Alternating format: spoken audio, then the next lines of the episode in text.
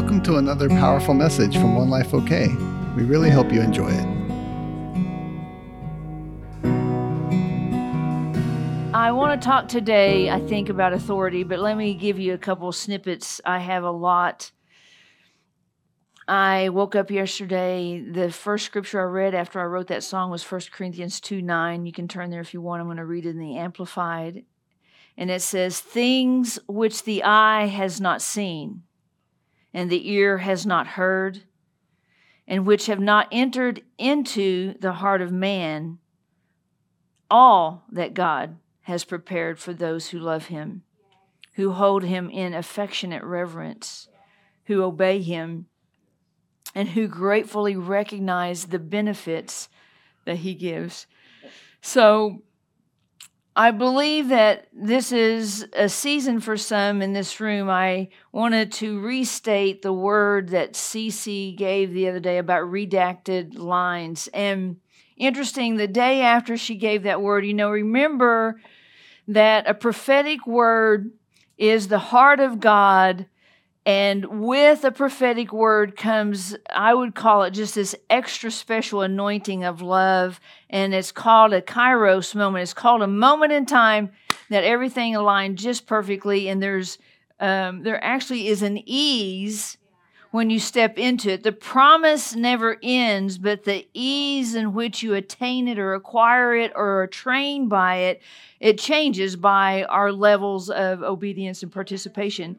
And so when she released that word, think about it for a minute that she was talking about that the enemy had come, remember, and basically blotted out with redacted lines of black things that were about God and, and we could all agree with that. But the very next day, I saw this little clip about there was this lawyer and he was about to take this case. And in the case, um, they they were doing this thing called discovery. Do you know what discovery is in a in a lawsuit? It means that both sides basically have to share what they've discovered.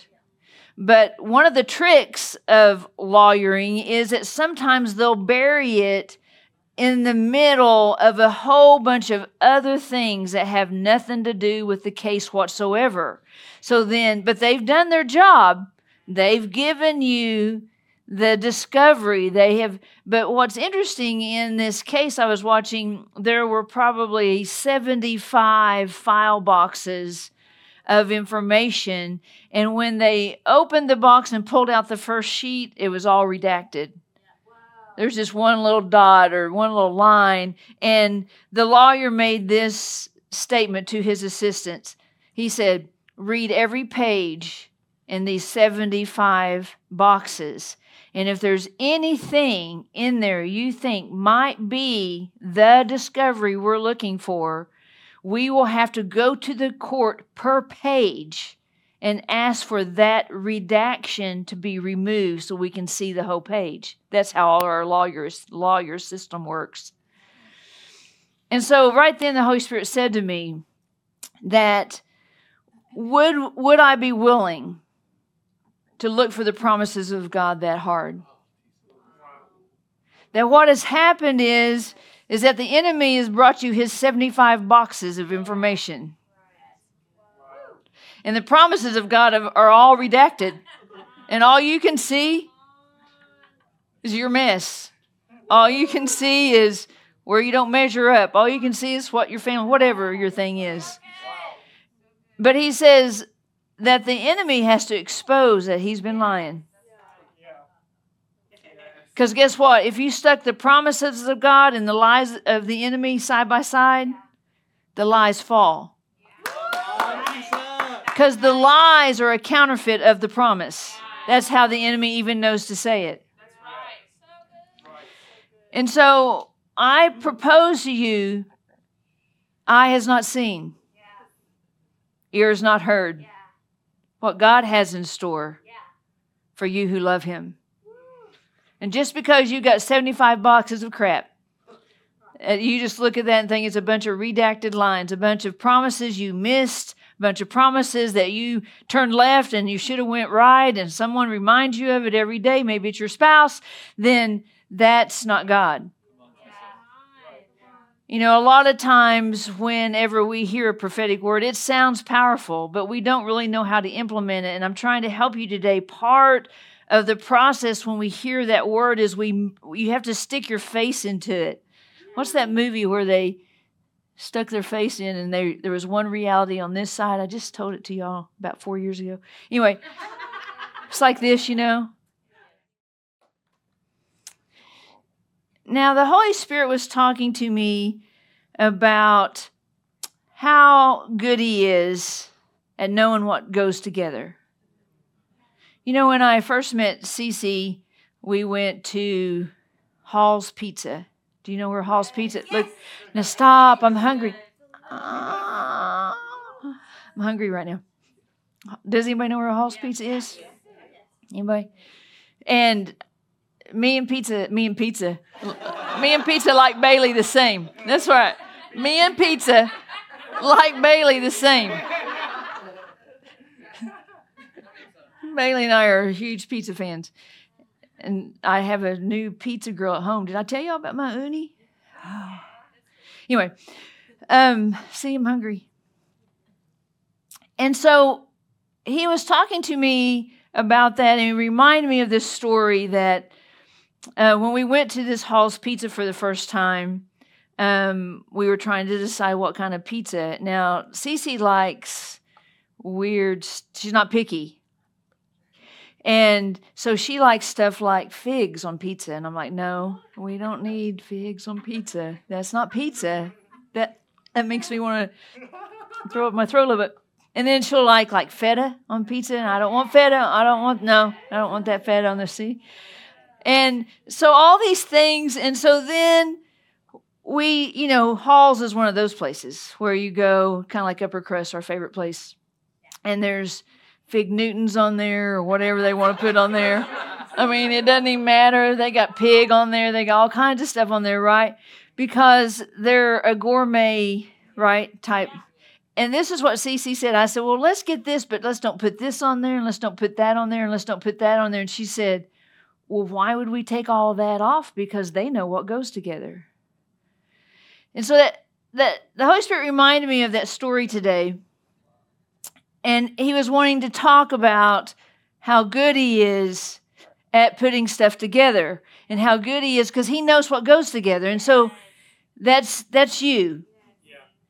He knows so much more about how he designed you I mean, he takes great delight in how he created you. I think I have, let me see if I have a fun little verse for that. It is Isaiah 64. It is a fun little verse. It's called uh, Isaiah 64, verse 8 in the Passion. Listen to this verse Yahweh, you are our Father. We agree there, right? Yeah. We are like clay and you are our potter. Each one of us is the creative, artistic work of your hands. So let's set the stage for today with just that thought that the Holy Spirit is very creative. He likes figs on pizza. And he likes the way, you know, I'm kind of, I want to set us up a little bit for tomorrow nights as we go in to talk about personalities too, because there is a designer. And when a designer is involved in anything, they are the one with the vision. They're the vision for the outcome of the design. You know, we obviously, I get to experience this a lot in a lot of ways. I I was really young when I realized I was a creative. That's what we call it nowadays. Back then we didn't know what it was. But one of the things I'm a I'm a real creative in is I like to cook. So I probably if I if I if it had been another lifetime I would have been a chef. And so what happens though is that I don't need a recipe because I have a tongue. That's my version. Is that why do I need to go by what somebody else said? Because I know what tastes good. And I like to think about what could I put together that I've never ate together before that I would like. So I usually don't use figs. Although yesterday, I'll have you know, I made a fancy piece of toast for Cece and I's lunch, and I put a fig on it. So you know, see, figs are not completely out, but it was with that cashew butter, so you know that made it all delicious. There are just certain things that go together, and I propose to you that your design works with your assignment the same way. That's why you can live outside of your design and you can make stuff I mean, we're amazing people. That's the crazy part about humanity is that we actually can do a whole lot without God. We can do so much without God that we can convince ourselves that he's not alive, that he doesn't exist and that somehow I got this breath from somebody else. That's how amazing we are. We can do so many things. We can alter the course of history by inserting our own viewpoint of what God actually designed and made, and eventually we'll forget that God didn't make it that way. That's what's going on right now in society. It is a counterfeit of what God's actually doing. God is actually revealing identities that have never been known on the planet right now. The enemy is counterfeiting it and acting like everyone's lost their identity. But actually, in my world, in the world of the supernatural, something else entirely is going on. That's why I don't have to be nervous about what's going on in the world because I actually have authority over it. And everything that the world is doing that looks crazy is just a demon. I don't have to assign it some other value. And since the Holy Spirit knows what goes together, then he puts people and things together to fulfill a design and a purpose because he likes pizza. I'm sure of it. and when I cook, I have a sous chef. You know what a sous chef is? A sous chef is not the head cook. A sous chef just does all the junk. and the chef just points around. So Tracy, she is she in here? No. So Tracy is my sous chef, right? And so this is what I'll do. I'll make a list and I'll say go to the store. Now, Tracy, I think when her and Lenny cook, they like to cook by a recipe. So if I'm not careful, Tracy will kind of fall into that black and white category, and so then we won't get all the right stuff. But see, it doesn't matter if we don't have the right stuff. So the other day, she we were going to make this fancy four cabbage salad. And so she goes, and I said, Now get Napa cabbage and get this cabbage, get these four kinds of cabbage. Well, she shows up with something, and I'm like, I don't think that's Napa cabbage. Yeah, it's the the label said it was Napa cabbage. This is my trace. She doesn't know what Napa cabbage looks like, so she went by the label because she's black and white. The label said Napa cabbage. Well, we cut that little cabbage up, and I was like, mm, now, see, I've had Napa cabbage. isn't it? This isn't it. And so we didn't put it in there. So then just yesterday, yesterday, she sent me a picture of Napa cabbage at another store, and she said, This is Napa cabbage. and see, that's that she's a sous chef. Even though we bought some hunk of something that I didn't know what it was, I tasted it and I said, This is not Napa cabbage. Therefore, it doesn't make the four cabbage salad. Listen, we are the Holy Spirit's sous chef. We're not the head chef. So when I bring my Weasley old smallness in, right, and I say, someone labeled me, Napa cabbage. The Holy Spirit's like, hmm, no, you don't fit in that recipe. Now, see, I, what I love about Trace is that was hilarious to us. She's not offended. She'll go back tomorrow and buy something wrong again tomorrow. It won't matter because she's the sous chef. No one at the end of the day is going to call Tracy up and say, while you were making the wrong thing, I didn't like it. No one cares. They're going to say, Teresa, I always ask everybody, do you want to have this again? Can I tell you, I don't even think anyone's ever said, no, we don't want to have it again. Why? Because I know what goes together. See, that's the Holy Spirit. He knows how He made you. He's needing a sous chef, though. He loves to have a co laborer. You are designed to be a sous chef to the master chef, the Holy Spirit. You're designed for Him to say, let's get this item, let's change this thing, let's add this ingredient now, let's take that out. We don't need that in this recipe. And we're meant to what? Absolutely. I'm thrilled to be part of the process of making beautiful things for the entire planet. And see, as I begin to cooperate with him, I wrote this today anything we operate in without him, even if it looks good, it won't be anointed. See, and that's why today he might say, jump three feet high, and tomorrow he might say, roll around on the ground. See, it's the yielding to the chef. This week, I might make some sort of thing that sounds like P.F. Chang's. We made a special little three three course meal of Asian food the other night, and so we put some stuff in there we liked. We put some stuff in there we didn't like. They probably don't even know what I didn't like. Next time I logged in and said, We're not going to have that in it. That's the Holy Spirit. Sorry.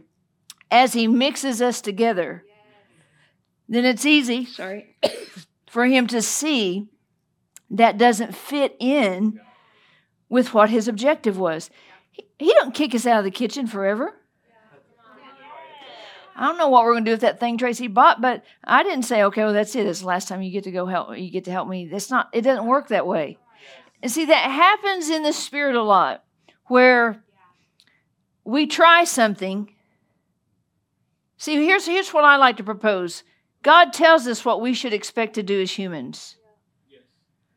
On a supernatural level, He says you should cast out devils, you should heal the sick, you should raise the dead. It's just a thing. You should do it. Because what? Why? I give you all authority. I was listening to Robert Morris, and he was said this God gave the same authority to baby Christians that He did to the apostles.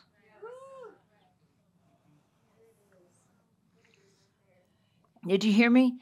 God gave the same. What was the qualifier to get the authority? Accepting Jesus.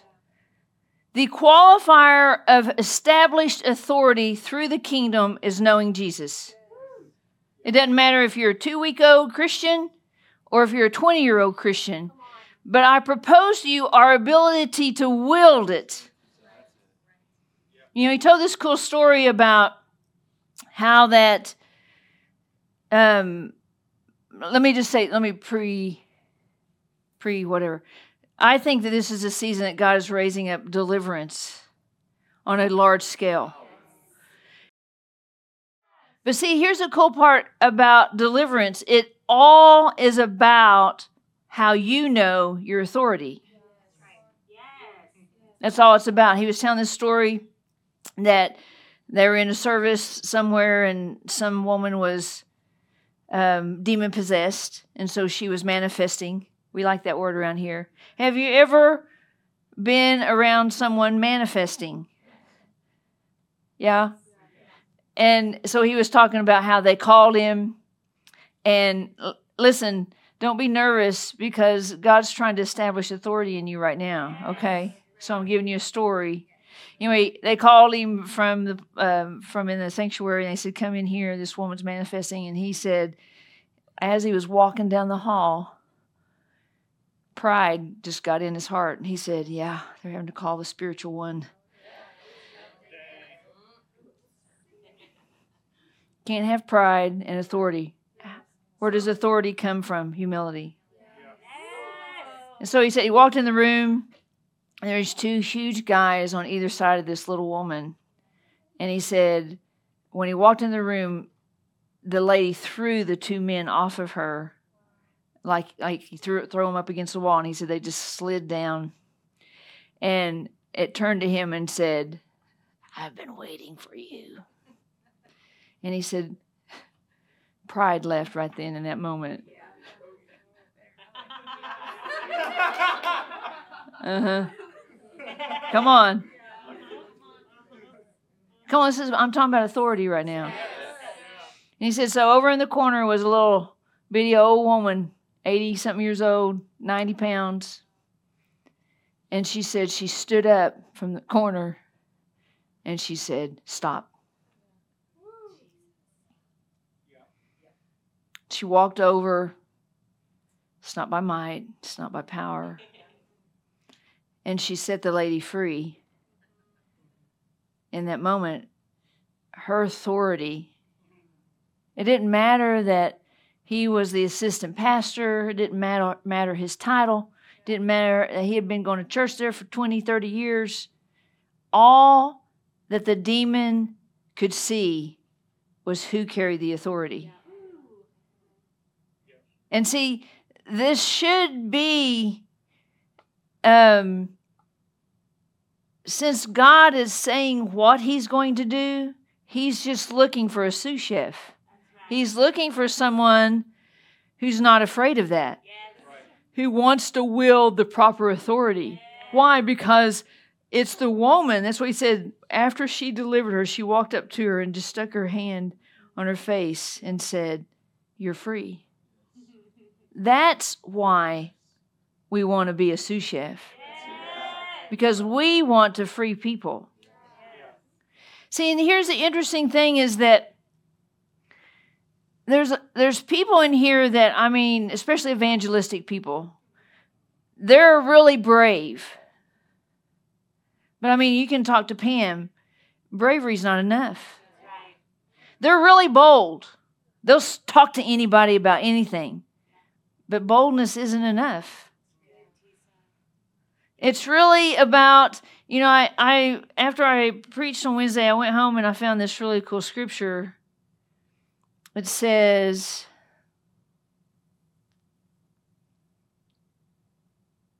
hold on.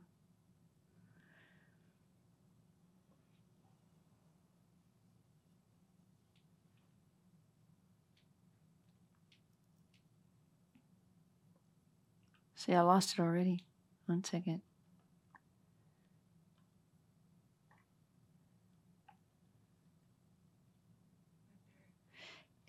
In 1 John 2 27, it says, this is in the Passion, that wonderful anointing you receive from God is so much greater than their deception. Wow. Yeah. And it now lives in you. His anointing says there's no need for anyone to teach, keep teaching you. His anointing teaches you all that you need to know, for it will lead you into truth, not a counterfeit. So, just as the anointing has taught you, remain in Him. Now, it's interesting because in the Passion, he talks about that this anointing is something that's poured out onto us. I've been listing some ways to position your heart to carry his anointing. I don't know if you've known that. I, had, I think I'm on number six or seven. And that anointing, he says, it brings us into these five things. Think about it. It brings us into life now, whether we know it or not, when we don't know God, we are actually living inside of death. Yes, it's true. Yep. Yeah, it's true. We're actually a breathing entity on earth, but outside the realm of the supernatural, we're actually living inside the realm of death. Because everything about us is meant to animate the Holy Spirit, who the same Spirit that raised Jesus from the dead lives in you, will awaken or make alive even your physical body. That's what it says. Quicken your mortal body. That's the King James Version. It'll, it'll make it come alive. It'll quicken it. It'll make it rise up that same spirit, that pneuma of God, that power of God, that, that is what anoints us. And so it brings life, it brings illumination, it brings wisdom, it brings fruit, and it brings power. Why wouldn't we want that? I propose that every, I think I wrote this down too. The things of the Spirit that we need to fulfill our assignment can't be purchased with money, time, or intellect. They are a free gift, obt- gift obtained through surrender. The things that you need to fulfill your assignment. So, see, that's the promises of God. The promises of God are your assignment. Think about Abraham. I'll make you great. Right? If you. There's always a promise, and there's always something of the world we have to leave. We don't get to hold on to the things of the world and obtain the promises of God at the same time because they have a different objective. They have a different God. They have a different form of worship. And so that's why if we don't understand that our nature has to be regenerated, it has to be restored, it has to be renewed into the thought that my mind thinks of the impossible as the possibility. So I'm looking for impossible so I can breathe my sous chefness on it. So I can breathe the anointed of God. So think about what else would we need? Would we would would it would make things come to life? It would illuminate where darkness is. See the the cool thing about the spirit is if he didn't have a container, it would just be wind.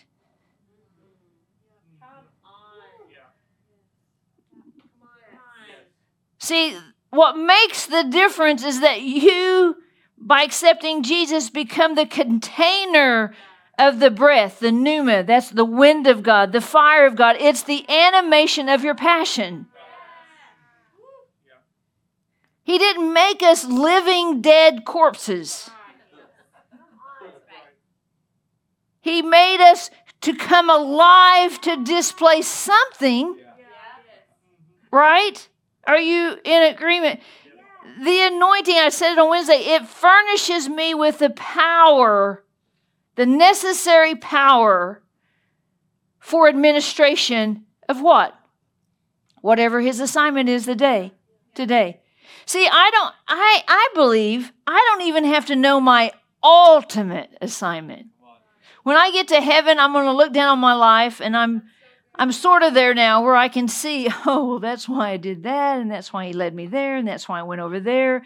Those tools, I just kept accumulating tools to utilize in my purpose. Have you gotten there yet, or are you still just stumped by why you're doing what you're doing?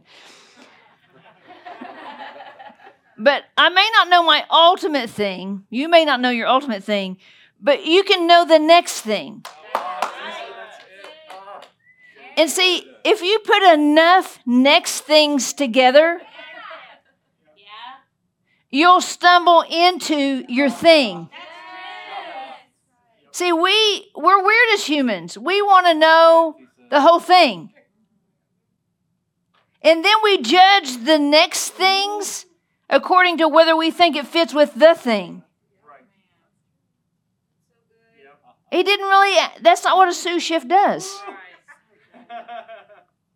I can tell you when Tracy comes, she don't know if we're cutting up maters or cabbage or meat or whatever. I'm just like, get that, put that in a bowl, get that bowl, get that size bowl. Oftentimes I'm like, get a bowl about this big, and she puts something in it this big, and she'll be like, why, why such a big bowl? Because it's not the only thing going in it.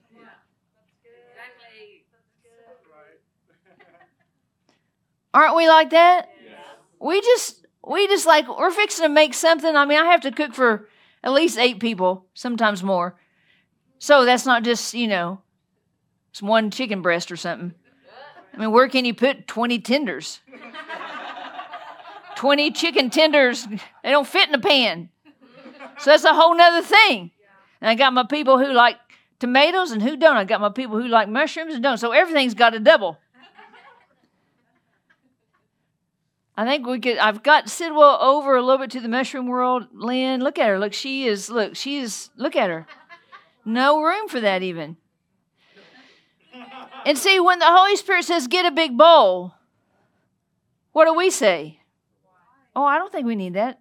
This little tiny bowl will do. See, then I've just stepped in thinking the, de- the head chef's dead. He's not dead. He's never going to die. I'm always going to be in this role.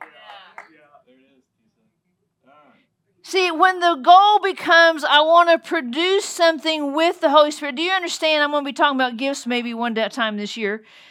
But our gifts, our gifts are meant to be operated in a community. Can I help you? The gifts of the Spirit won't work on independent island. So all those times I'm saying, "Hey, let me know your schedule. What are you doing with your time?" And you're like, "I don't want to tell you what I'm doing with my time. I get to do whatever I want with my time." When I say, "Hey, you probably shouldn't be saying that," that I can say anything to anybody that I want to say anytime I want to say it. I'm, we're going to have a conversation. Because that's no, the Holy Spirit didn't say you could do that. And so if I'm going, I love what Kris Vallotton said. Here's a great place to put this. The Prince of Peace is not concerned with pleasing people. Instead, he is concerned with making peace, not a peacekeeper. He's a peacemaker. Sometimes that means offending the crowd to ensure that the Father is pleased. See, that's a big hurdle for people pleasers. We're going to be talking about that tomorrow night. Who's the people pleasers and who aren't? That's if you want to be a sous chef, you're not a people pleaser. The Holy Spirit cares not about what humanistic viewpoints mean or think or assign or create. He knows what He wants. He knows why you're here. He knows what He created and He knows what's possible. And see, when I partner with Him, my physical man is redeemed, it's restored. When, when if you're having lots of physical issues, it's because you're outside his design. You can ask Breezy. I mean, when I first met her, it was like emergency room all the time. How many thousands of dollars in debt were you? $50,000 in debt through medical bills. And, and really not anything had, I mean, there wasn't anything to show for that. Have you ever got your credit card bill and you're like, well, how did that, what did I, so many Starbucks. It was that way. It just added up over time. Why? Because every time a demon came by, we went to the emergency room. Then she realized, oh my gosh, that demon was the Holy Spirit.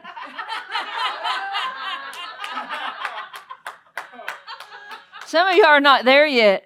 But that thing that I was assigning to some fear in my life, and I was going to the emergency room, and they would say, We can't find anything wrong with you was the Holy Spirit prompting me to intercede. Now she knows she's an intercessor. Now she's raising sons that are intercessors. You don't do the same thing as an intercessor as you do as a fearful mother.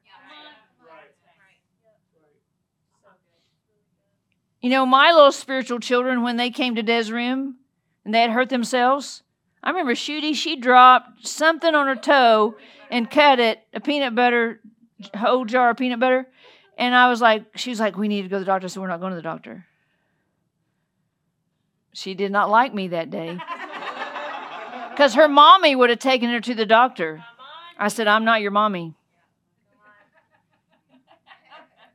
I'm your equiper. And you're going to have to walk with a limp if necessary. Why? Because she wasn't tough. She wasn't going to be able to get up there and do this and get bombarded and, and bring you into breakthrough if she was worried about peanut butter on her toe. Makes sense now, right? Which is more important? Now, don't you black and white people, don't even be thinking right now. I already feel it. And all you feel, you black and white, well, what if? You know, well, what about? Well, what? She knows what I'm talking about. Go ask her if you don't know what. Because why? The holy, we are we are wimpies. We're orphans. We don't know the fridge is full of pop. Right? So the point of of that is that the father is my papa, your dad, your heavenly father. He sees the earth in the fullness of it. You're part of this amazing design that you're the amazing goodness, the fullness of God. That's why it's so silly to be focused on sin. All have sinned. That should have been a clue for us. Okay, everybody did it. But here's the grace. Here's the mercy. Here's the power. Here's the covering. Here's the way that you should live. Here it is. All of sin. See, now, at any point in the day, I can be skipping along, doing good, and the enemy will remind me of my sin. I've sinned. You've sinned. All, remember? All, say all. Turn to your neighbor and say, I'm sorry to tell you this, but you sinned. It ain't a thing. Let's take the scare tactic out. See, the, the accuser of the brethren and sisterin, he's the one reminding you. And see, you know what I do? I just say, let me, re- let me remind you of Jesus.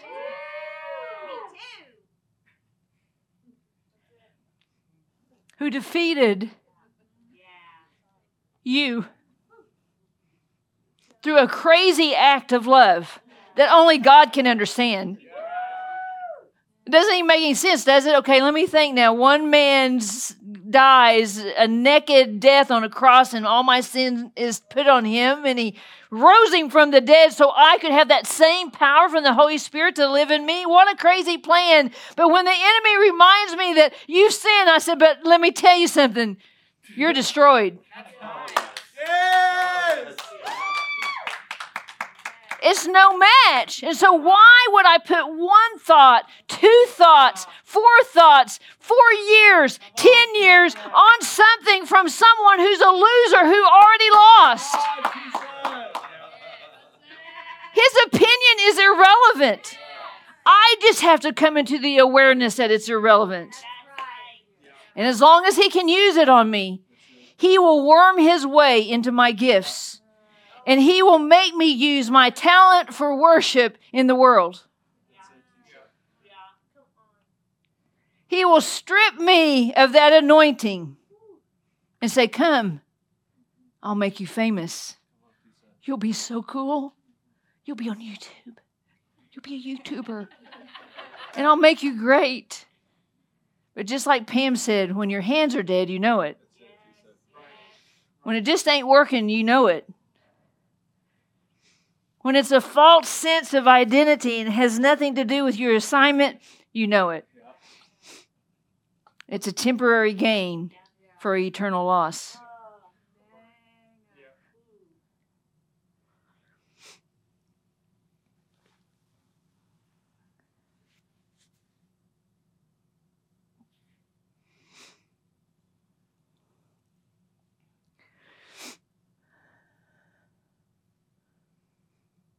In this series, this is the things that we need to remember. You know, God's destiny for you, his desire for you is to anoint you. That's the Father's heart. Bottom line, to anoint you to display the supernatural in any way, any time, with any person on the planet, anywhere, any day.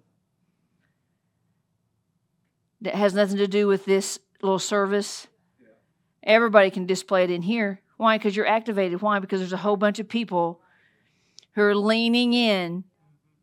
That creates an activation, that creates while I'm talking, you hear things about yourself you've never heard before. While I'm talking, the Holy Spirit goes in and says, Hey, that was me right there. Hey, hey, you could change that right there. That's what he does. He's illuminating. He's not the condemner, he's the convictor. Why is he convicting? He's saying, Hey, that's going to hold you back. That is going to hold you back. this is going to set you free. And so we talked about the testimony of the Trinity, remember? You've got to go back and revisit these because when we begin to talk about the actual anointing in our gifts, this heart alignment is required. I have to remember that I may have a great testimony. You know what my testimony is? I've never walked away from God. I never rebelled. I never did. I never did have that prodigal period. I just never did. I've always loved him. I haven't always been free. I haven't always been anointed, but I always wanted to be. And so that gives me a license to say, that's not anointing. I know you may want it to be, babe, but that ain't it. That was a hard conversation to have with Aubrey. She was on stage, she was a YouTuber. She was on stage. People were clamoring for her to come, even now. And I had to say, that ain't it, babe. If you ain't a mom and you ain't a wife, you can't be anointed. If you don't get that down first, you can't walk in anointing. Can't leave your babies behind to train themselves. They can't parent themselves. You're the mom. You're anointed to be the mom. Now, what's happening? Aubrey can do anything. She's one of those people, she can make a pretty toenail. I mean, she can do anything. You know those people that are just kind of like talent hogs, and you're going, you're a little bit jealous, really, honestly, you are.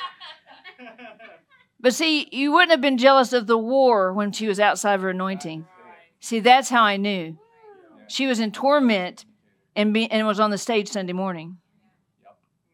She was in utter fear, teaching her sons to fear, but was, was on stage on Sunday. That's how I knew. Those don't go together. And now what's God doing? She spent years hearing a whole bunch of no's from some spiritual moms. We've had, she's an extrovert. We've had an extrovert to extrovert conversation many times.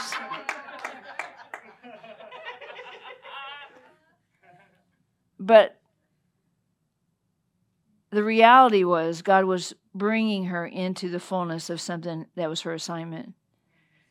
So when the day came, I can tell you she feels unqualified, but she knows the Holy Spirit's a qualifier. He knows all things. When he shot her in the gut with his Holy Spirit, I got that cannonball cream.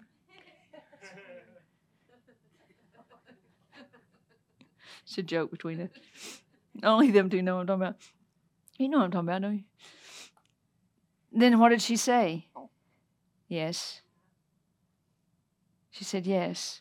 And guess what? When she came and she said to me, I think this is the Holy Spirit, she'd gotten a lot of no's over the years? I said, Yes, that's him. And then she invited Vinton, and Vinton all of a sudden said, wanted to be a dad. I thought it was some other way. And he gets to teach the Bible and photography and all those things that he thought he had to lay down. No, they were just in the waiting. Why? Because the curtain hadn't opened yet on that set of the stage. See, that's that's how the Holy Spirit works. If you just keep yielding. See, because the testimony of the Trinity is more important than your testimony. Eye hasn't seen, ear hasn't heard what's in store. Where is my faith? Where are you going to put your faith? We talked about that faith is required. We talked about some practical tips to increase your faith. Why does God need to increase us? Because we would live so small. We would live scared to death. I remember that season when Pam and I didn't have any food or money. But we went to church. We kept going to church. And I would I would search everywhere I could before we went to church and I would find any coins that we had left. And I'd give everything I had every time we went. We had one single thing in the cupboard. I remember I would stand in front of the cupboard and I would say, the cabinets, it's an old fashioned word, and I'd say, one day we were going to have plenty of food. I'm living in that day. I am living in a day that in 2005 I wasn't living in. In 2005, I had zero. Why? I was living outside my design. When I came back, when Pam and I came back, we met Lynn. Everything changed that day. That was my birthday, 2007. I met her on my birthday weekend, 2007. And everything changed. Why? Because our anointings meshed together. She sent me a text. She didn't even know me. She said, God told me I'm supposed to be your Elijah and uh, Elisha, and you're my Elijah. And I was like, I'm no Elijah. But to her, I was. And then Bailey and I chased each other around the parking lot the next weekend. Sorry.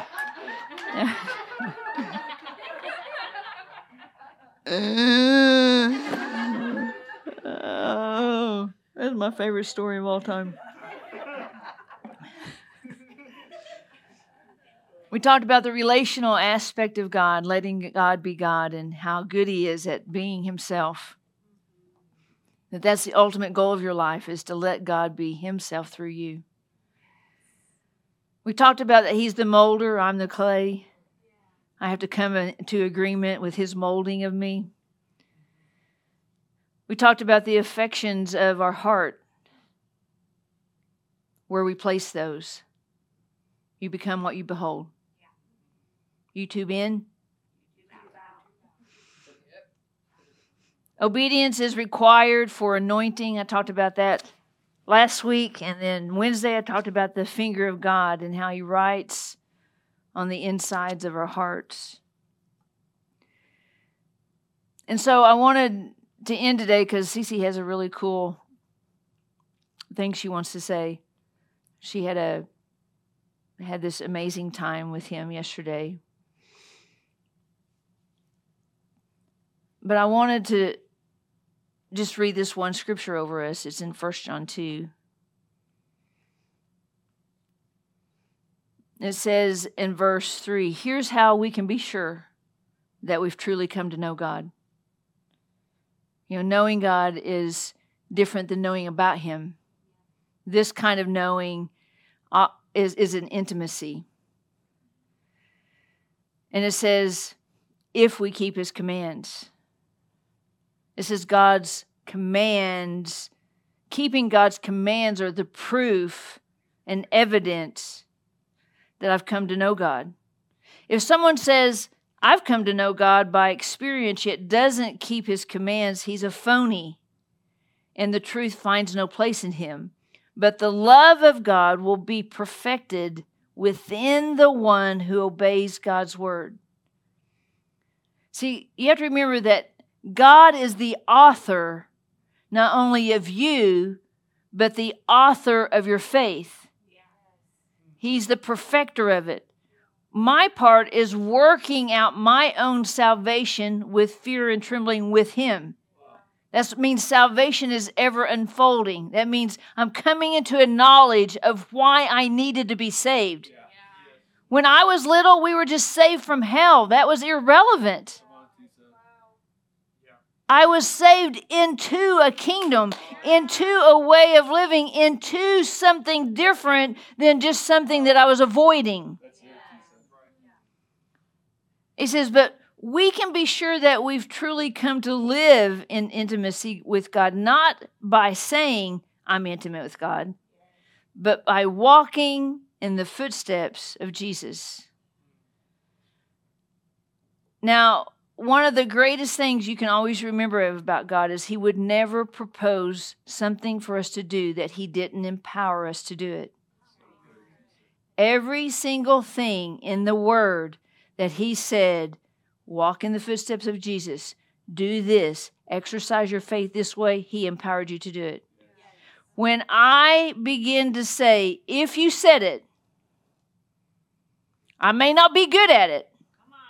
I may not even know how to do it. But if you said it, if you said I have all authority, if you said I can do the things and the works of Jesus and better things than Jesus did, if you said it, I want to learn how to do it. And I propose the thing that's in the way of us knowing and accepting and doing it is what we think. We either think, well, that's for somebody else. See, I was raised in that. It was the holy man that got to do all the good stuff. That was passed down from the Catholic religion, which was passed down from something else. It goes back forever. The holy man is the holy man, and he's the thing. And what does that make you? It makes you the spectator. An enemy loves for you to spectate your life. But God calls you a steward. God calls you a manager. And see, the more that you manage with Him, the more He'll give you to manage.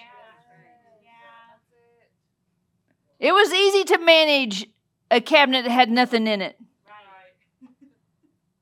Anything someone threw down from upstairs, we just ate it like a ravaged dog.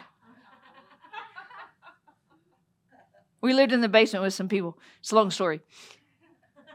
But now I'm selective. I'm in a different place now. I have to steward it by what I want the outcome to be. Come on.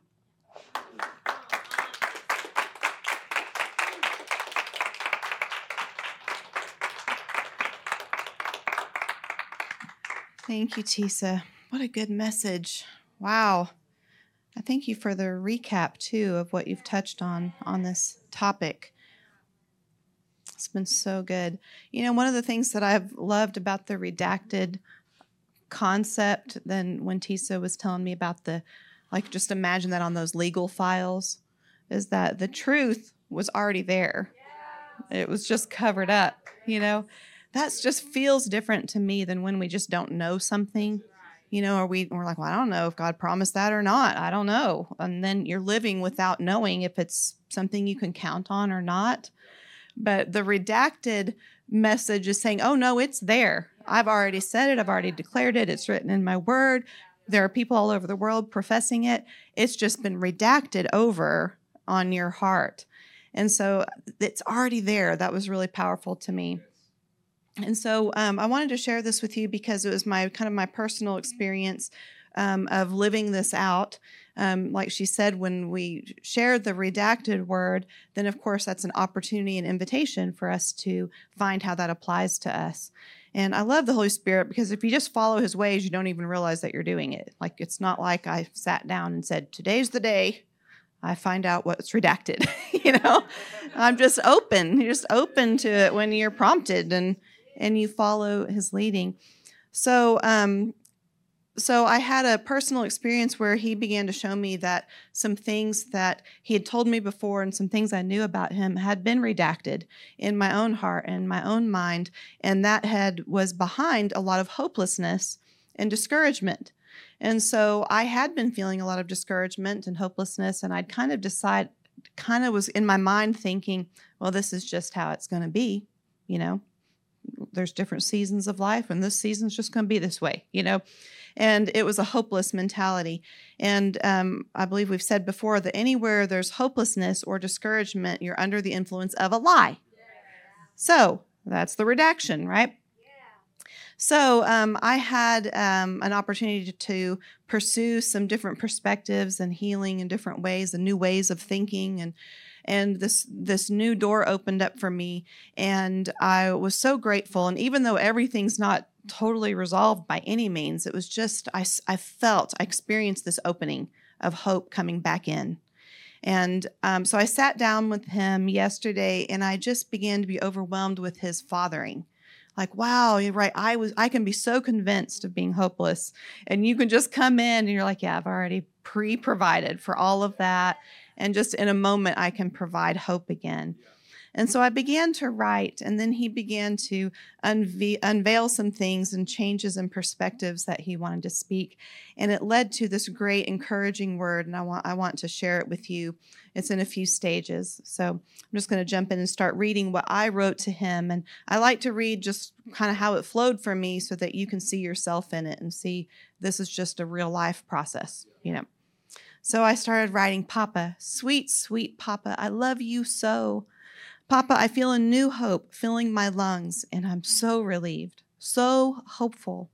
You are the greatest, so faithful and nurturing.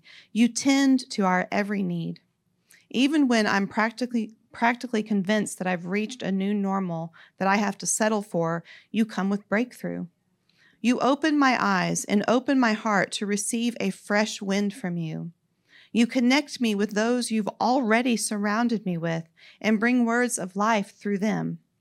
I'm astonished to realize that they've been there all along, too. I'm amazed at your faithfulness and overwhelmed with gratitude when I realize all you have pre provided for me. You are the diligent, faithful overseer of my heart. I know that I am being resurrected from that old, independent, self reliant mindset over and over again. You just keep proving to me the truth, the depth of how much I truly am under your, under your covering and care. It has been so hard to even imagine what this kind of fathering looks like the concepts that were framed for me of being raised for the purpose of independence and self sufficiency are just so ingrained in me. Just when I think I've received the full extent of your fathering, you invite me to receive even more from you. I realize I have this mindset that I receive from you so that I can go and do, as if it's the purpose of receiving. I see that I still have this operating in me because right here in this moment, I remember a few years ago when he's told me the same thing. it's not the first time he's told me this. Yeah, still in there. It's all right. It's all right. Layers, you know. So I see I still have this operating in me that I receive from you like pulling into a gas station. I get filled up and then I drive off until I reach empty again. But that's just not you. It's just not true about you. This gas station theology is a ruse. Wow, it's all coming into view. The strategic plan over an orphaned land where orphans grow up to raise like kind, creating a culture ruled and reigned by orphan perspective. Wow, an entire culture, an entire country, an entire world dominated by orphan mentality. I said, Yeah, that sounds like a seed the enemy would want to plant. But Papa, I choose right now to glorify you, to sing your praise for all that we still don't even know about your ways. I honor you right now, Papa. So marvelous, wonderful, beautiful, radiant, shining light over every dark place. Persistent, steady, strong. You are all of these and more. You are the faithful Father, not as we know fathering, but as you originally planned. You are faithful and true to your own definition of you. A lesser king would only deliver what his people asked for. But you, you are faithful to bring what we truly need, even when we don't know how to ask for it. We would settle for a cup half full of your love and nurturing because it'd still be more than what we had. But you are faithful to bring the fullness of you. You are faithful to bring the truth. Oh, what would it be to know the true extent of your fathering? What would it be? And he showed me a picture at that point he showed me a picture of an umbrella opened but upside down, floating on water. What does it mean? I said, In cartoons, I've seen this become a vessel Like the upside down umbrella floating on the water becomes a boat to carry a character where he needs to be. So I'm pondering. I said, an umbrella is a type of covering we raise up over ourselves, right, to protect us from what we perceive to be an inconvenience falling down. We want to protect our hairdos and our outfits from getting wet, from what we'd call messed up. But what if we've got it all wrong? What if we've been upside down in how we see it all? What if we've been guarding ourselves from what you always intended to fall on us? The rain falling down forms the puddles on our land. I'm thinking through it naturally, like working up the metaphor, right? And the analogy. It forms the puddles on our land. It soaks the ground and feeds the rivers and the seas. Now, we call these rivers and seas sites that we'd like to see. We call them vacation destinations and dream of simply being in their presence. The picture shows our this picture shows our perceived covering floating upside down on these. What are you saying, Papa? What are you saying? So then he, he brought my attention to the actual word umbrella. And he'll do this sometimes and have me break down the word.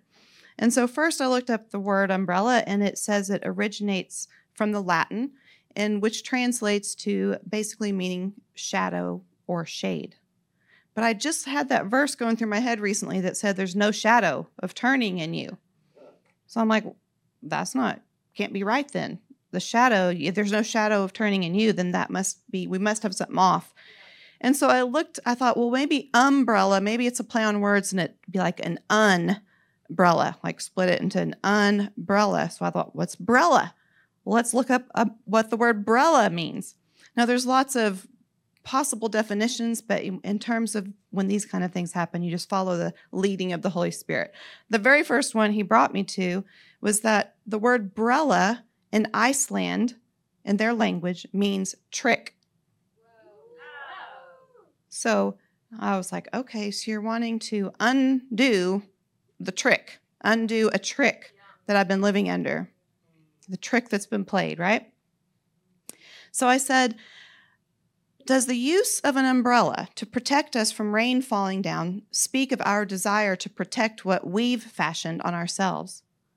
The way we've fixed ourselves up, made ourselves to be presentable to others. We aim to protect how we've dressed ourselves up, calling what you're sending down a problem, something working against what we've accomplished. We aim to put a barrier between what you're sending down and what we've put on ourselves in our independence. The flip of that would be to throw down the covering that we hold in our own strength and allow it to ride, to float on the accumulation of what you're sending down, right? The water. We relinquish our self sustained covering and instead step into the covering you provide that rides on the waves of all you send down from above. Meaning, we trust in what you send down to us, even if at first glance it looks like it might mess us up. Even if it seems that it would work against what we see as accomplishment or progress. We trust in what you bring us in our lives instead of playing gatekeeper over what we let in or avoid. And Papa began to speak, and he said, Daughter, son, have you ever thought about how children love to play in the rain? Before they're taught that it's bad or a troublesome thing, they delight in standing exposed to the marvel of what's falling from the sky. They have the awe it's due falling from the sky from a place they cannot see. They spread their arms wide to receive. There's no illusion that it's a man made solution. They know full well it comes from a power greater than themselves. It's a gift, and they spread their arms wide to receive it. They turn their face uncovered in its direction, giving way to the emotion it brings joy, and delight rises up on the inside, and to it they fully surrender. pure joy, pure delight, unhindered because of their surrender. Human reasoning has even found a way to see the value in this display. How many places now advertise splash pads for children's entertainment? Everything about it is seen as valuable, but sadly, the children are the only ones who play. Papa said, Daughter, son, I'm inviting you to a new kind of surrender. I'm inviting you to the joy and delight of standing uncovered in the outpouring of my spirit. I am reigning on this land in a brand new way today. There is a rain falling that will not only transform hearts and minds, but become this land's ruling, reigning power. Choose today to delight in the rainfall. Choose today to surrender to my refreshing, my response to your thirsting. Choose joy and delight instead of worry and fright. Your next steps can be your greatest. Step into childlike surrender, and I promise I'll take you on a weightless journey, riding the waves of my spirit. Oh, so good. Thank you, Papa. Thank you so much. Oh, so good. I could go into just gratefulness right now, but I've got to keep on. I got to keep going. There's more.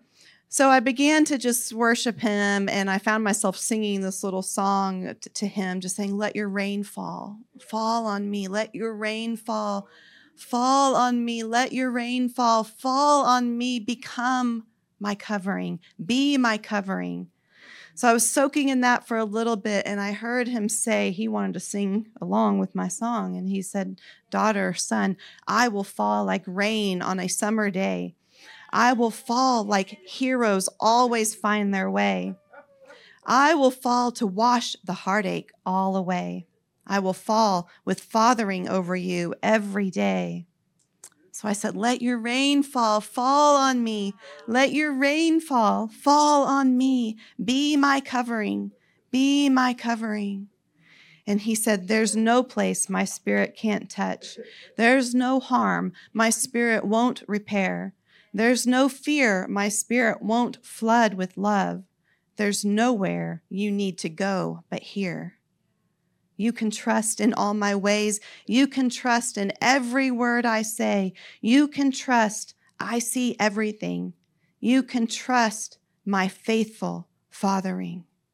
And I said, Let your rain fall, fall on me. Let your rain fall, fall on me. Be my covering, be my covering. He said, I will fill every need you have with me.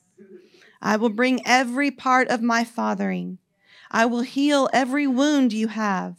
I will clear every cluttered path. You can trust in all my ways. You can trust in every word I say. You can trust I see it all. You can trust in my faithful heart. So good.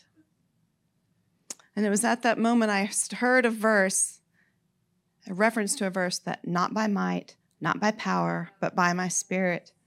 Not by might, not by power, but by my spirit. And I realized at this point, as much as as beautiful as that was, and as how grateful as it was that he had already just poured out for us, that there was more he wanted to say and a deeper picture that he wanted to connect us with. And it that verse I looked up and found discovered it's found in Zechariah 4.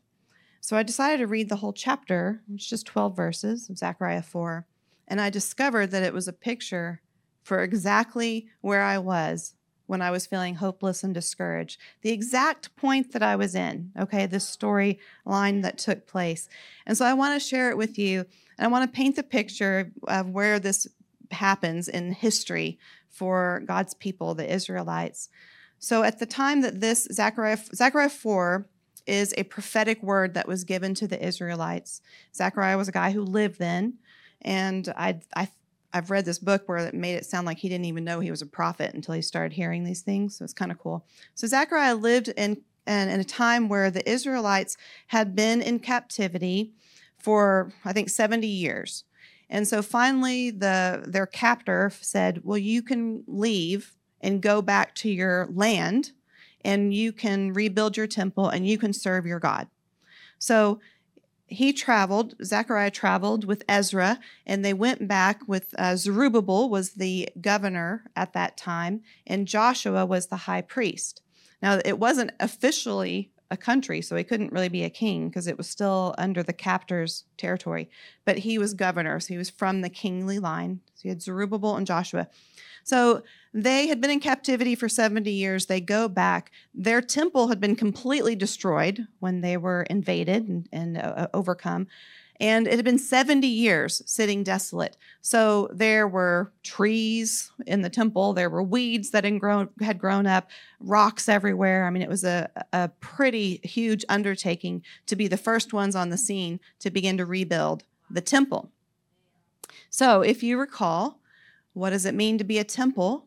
The temple is a is a picture of us individually. Because later after Jesus comes, he says, "I'll rebuild my temple," right? And he's he's building the temple in each of us. We now make up the temple. So it's a metaphor. This physical temple is a metaphor for us and the rebuilding of our hearts and restoration of our hearts to be his temple. And so they had the group of people had been there for about a year or so and they had made some progress. They'd rebuilt the foundation of the temple and they rebuilt the basic altar okay and been about a year. But over about that time they a lot of opposition rose up a lot of political opposition people threatening to kill them people attacking them people breaking partnership with them um, all sorts of threats. So there was opposition after making a little bit of progress of rebuilding the temple. Can you connect your personal journey to that? You've entered this journey, you're starting to make some progress, you're believing in God's promise, but opposition is rising up and you're not feeling super hopeful, right? You're you're feeling a little bit discouraged. And this is where I was in a sense when I started writing this word a couple days ago um, that I was thinking, well, this is just as good as it's going to get. I'll just call it good my temple's built enough. I got the foundation, right? I got the altar. And that's what the Israelites did in this story. They stopped building. They got discouraged and they're like, we don't want to go face head on with this opposition anymore. So we'll just lay low, kind of lower the standard, say this is good enough. It's good enough. And they began to use the actual resources that God had provided for them the wood, the silver, and the gold Instead of rebuilding the temple with that, they just started making their house more comfortable, started making their homes more comfortable. And they got stuck in comparison. They started thinking when this discouragement came in that, you know what? This little foundation we've rebuilt, rebuilt doesn't compare to the original temple. Some of the people had been around when the temple was first built, and they're like, man, this, we remember what that was like and this is nothing. Like this is so small, this so insignificant. It's that was discouraging. And that is what the discouragement and hopeless is an open door to cause you to look back in former seasons of your life and say, well, was that better? Or is this actually better than that other season? And it will get you in that trap of re- rehearsing and going over other seasons of your life. Hopelessness, discouragement is an open door to start looking to your past and comparing.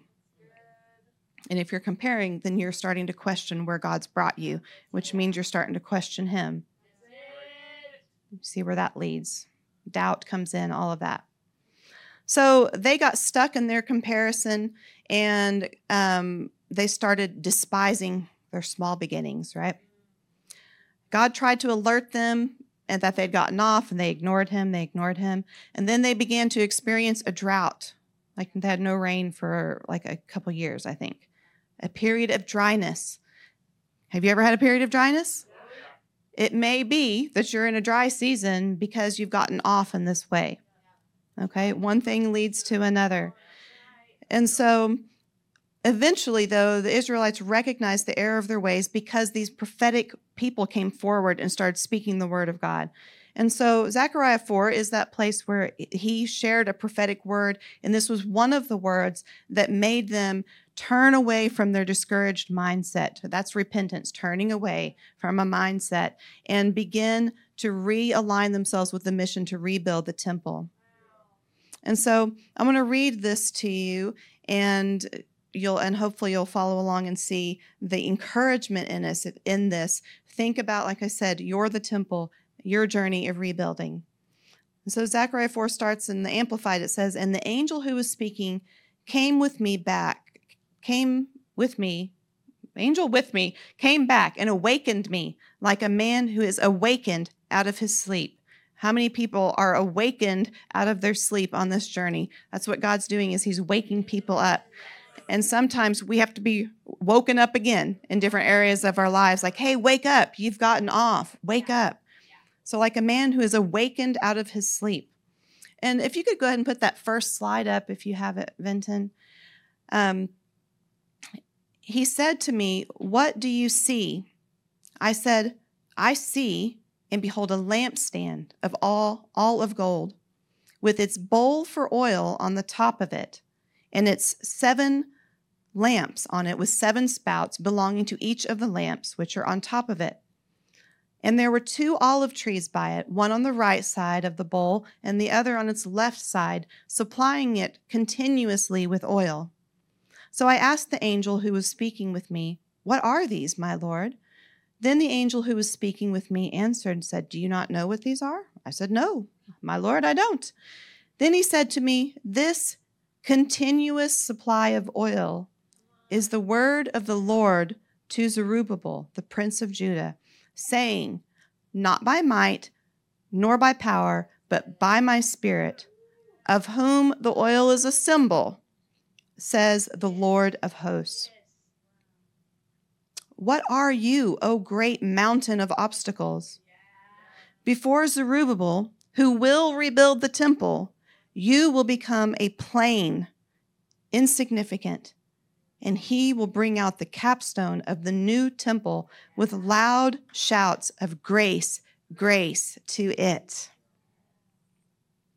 Also, the word of the Lord came to me, saying, The hands of Zerubbabel have laid the foundations of this house, and his hands will finish it. Then you will know, recognize, and understand fully that the Lord of hosts has sent me as his messenger to you, who with reason, who with reason despises the day of small things, small beginnings. For these seven eyes shall rejoice when they see the plumb line in the hand of Zerubbabel. They are the eyes of the Lord which roam throughout the earth. The footnote there says that the seven eyes reflect God's oversight of the world and its inhabitants and his pleasure in the construction of the temple. Did he not just give us a word about his oversight? Did we not just have this experience with him where he was saying, My oversight is so vast, it's more than you can imagine? That's fathering, that's oversight. And his pleasure is in the construction of the temple. Then I said to him who was speaking with me, What are these two olive trees on the right side of the lampstand and on its left? And a second time I said to him, What are these two olive branches which are beside me, beside the two golden pipes, which the golden oil is emptied? And he said to me, Do you not know what these are? And I said, No, my Lord. See, it's a process. You just got it's just a conversation. I don't know what these are. You didn't answer me the first time. Let me ask you again. And when you ask me if I know, nope, I just don't know. So you have to tell me. Then he said, These are the two sons of fresh oil, Joshua the high priest and Zerubbabel the prince of Judah, who are standing by the Lord of the whole earth as his anointed ones. So let's start with the olive tree, the two olive trees. As I said, the word says that that's Joshua and Zerubbabel. Joshua was the high priest, Zerubbabel was the prince or the king of the kingly line. Who did we? I just mentioned it last week. Jesus came to be the the high priest and the king for us. He is the king priest. So Jesus Christ became both roles for us. And so the olive trees are a picture of Jesus Christ standing on either side of this bowl that is filled with the oil, filled with the oil. of the Holy Spirit that supplies the lampstand in this picture. The lampstand, you know, is obviously a, something that puts off light. It's a representative of what we, the people, are supposed to be. We put off light into the world. We're supposed to be burning that oil, right? So where does the oil come from? Well, the oil comes from what the from through the trees into the bowl, and there's an abundance of oil, right? It's a continuous supply, is what the word said. It was a continuous supply of oil, supplying it continuously with oil. So I'm going to read now my what I heard the Holy Spirit say. Okay. And maybe halfway through, Vinton, if you can just here in a minute, you can put up that next slide in about a minute. Okay. I see now, Papa, that when we relinquish our hold on the umbrella over our own heads and accept your covering, the flipped umbrella, right? The flipped umbrella becomes the bowl that holds the abundant supply of your oil. Your spirit that will supply us with all we need to rebuild our personal temple and be the light of the world around us that you intend for us to be. This invitation to a new level of surrender to your covering, your fathering, reestablishes the hearts of those who've been on this temple rebuilding journey with you, but have grown weary with opposition. You are declaring over us now that the opposition we see and experience is no mountain in your eyes. Remember, he said that in the word. This mountain of opposition is nothing, and it will become a plain on the on this landscape. The mountain of opposition that we are experiencing on our journey is nothing in your eyes, but it will in fact become an insignificant plain on the landscape of our temple. When we begin, because discouragement has come in, to compare our present with our past, wondering if it's better, you remind us that Jesus, the capstone, speaks the loudest from our past and is the only one worthy to look at in the past. This was a new way of seeing this for me because looking back at the past is something I think my personality is has a bent towards, but and it's a place where the enemy tries to torment me a lot. Looking back, trying to change things you can't even change anymore, right? And so the only thing in our past that is relevant to be looking at right now is what Jesus already did for us. He is the capstone who, in this word for Zerubbabel and the rebuilding of the temple, speaks grace, grace, grace. Grace is the supernatural ability to do what we're trying to do. So the only thing relevant to look at in our past is Jesus and what Jesus has already done for us. Should we find ourselves feeling discouraged by our seemingly small amount of progress, especially in the face of opposition? Do you guys find yourselves there? You're like, man, I'm just not, I'm not even good at this. I don't even know how to pray. You know, I shouldn't even be talking in that microphone. I shouldn't even be saying you know blah blah blah about myself because I mean it just comes. It doesn't matter who you are. It comes where you, it, the enemy will try to downplay who you are and what you're already walking in. So if we find ourselves feeling discouraged by our seemingly small amount of progress, especially in the face of opposition, we are reminded in the scripture that we should not despise small beginnings because you rejoice when you see us yielding to the rebuilding process. That's what it said in the verse. You rejoice when you see the tools in the hands of Zerubbabel. Zerubbabel was the one overseeing the rebuilding, but Jesus is the one overseeing our rebuilding. So he's saying that Papa God rejoices when he sees the tools in Jesus' hands active in us when we are yielding to the rebuilding process. He rejoices in that process. So making God happy is no small thing. It doesn't matter if you have if, uh, what looks like a small beginning. It is no small thing to thrill and delight this heavenly Father of ours. That is the definition of success in my book. That's the def. I've I've arrived. To, I've succeeded because I'm pleasing the Father. That's our definition. So we are reminded that you truly are watching over us and the entire process, and it brings you great delight. There is no end to your oversight of us. This brings us back to what we started with in this this encounter was being in awe of his fathering and how extensive it is. There is no end to your oversight of us, your fathering of us, and you take great delight in the construction process. We are reminded that Jesus is both king and high priest, standing as the olive trees on either side of us, making way for the flow of the Holy Spirit to continuously fill the bowl, which is our true covering. The true covering over us is when we take our own covering and turn it upside down and say, You can have it. You can do it. It becomes the bowl that holds the collection, the abundant collection of His Spirit, the oil of His Spirit. And from there, we have everything we need to do all that we've been called to do. We are covered by the ample supply of your Spirit at all times and are invited to lay down our own strength, our own might to partner with your Spirit, which accomplishes all things. I love the way the Holy Spirit speaks. He knows just what we need, and I think he love he loves the word. Some people, you know, learn by hearing. Some people learn are visual learners. Some people learn by, you know, put hands on, uh, and we we have the opportunity to do all of that. And so I love when he gives and speaks through these analogies and pictures because I personally drew my own little version of this on a little note for myself and put it up in my room because I want to be reminded in those moments where I'm tempted to, I want to pull up my own umbrella, I'm going to lay it down. I'm going to lay it down and let what's coming come. You know, that's the same thing connects to our word of the year about the surface tension is coming to actually pull us into that 120. It's the same thing. The rain call, coming down that we may call an inconvenience or a problem may just be the thing that he is anointing you with to do what he's actually called you to do.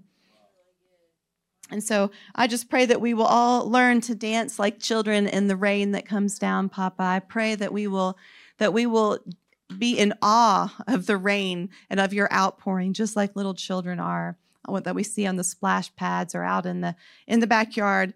That we would just be in awe of your outpouring, just like them. I pray that we would each have an opportunity in the coming days to take the next steps. You said these next steps could be our greatest. We just say today that we partner a belief with you that the next steps, not an exception, there's no exceptions for anybody in the room or anybody hearing this, but our next steps could be the opportunity He's providing for us to step into a greater measure of anointing, a greater level of supernatural ability, of grace to do exactly what our hearts desire to do with you, Papa. So we will not despise small beginnings. We will not despise small opportunities coming in the days ahead. ahead. We will not despise them, but we will partner with what you're doing to bring you great delight by our yielding to your covering and to your rebuilding process. I just thank you, Papa. And I want to pray over each person. I believe it's in Philippians, no, um, yeah, Philippians 1 6. I pray with great faith over you because I'm fully convinced the one who began this gracious work in you will faithfully continue the process of maturing you until the unveiling of our Lord Jesus Christ. So, Papa, we thank you for your word. We thank you that that right there is a promise that we can cling to that we may have had redacted in our own hearts and minds. We may have forgotten that that word was written thousands and thousands of years ago in the Bible for us to cling to. But I thank you that you're coming to wash away the black lines that have covered up your promises. And so I release this today as a word of promise over your people that can bring hope and encouragement to their walk. And we just thank you, Papa, for the way you love us, for the way you nurture us and guide us and parent us, and the way you rebuild our temple. We love you. We love you. We love you. Thank you, Holy Spirit. Thank you, Jesus. It's in your name we pray. Amen.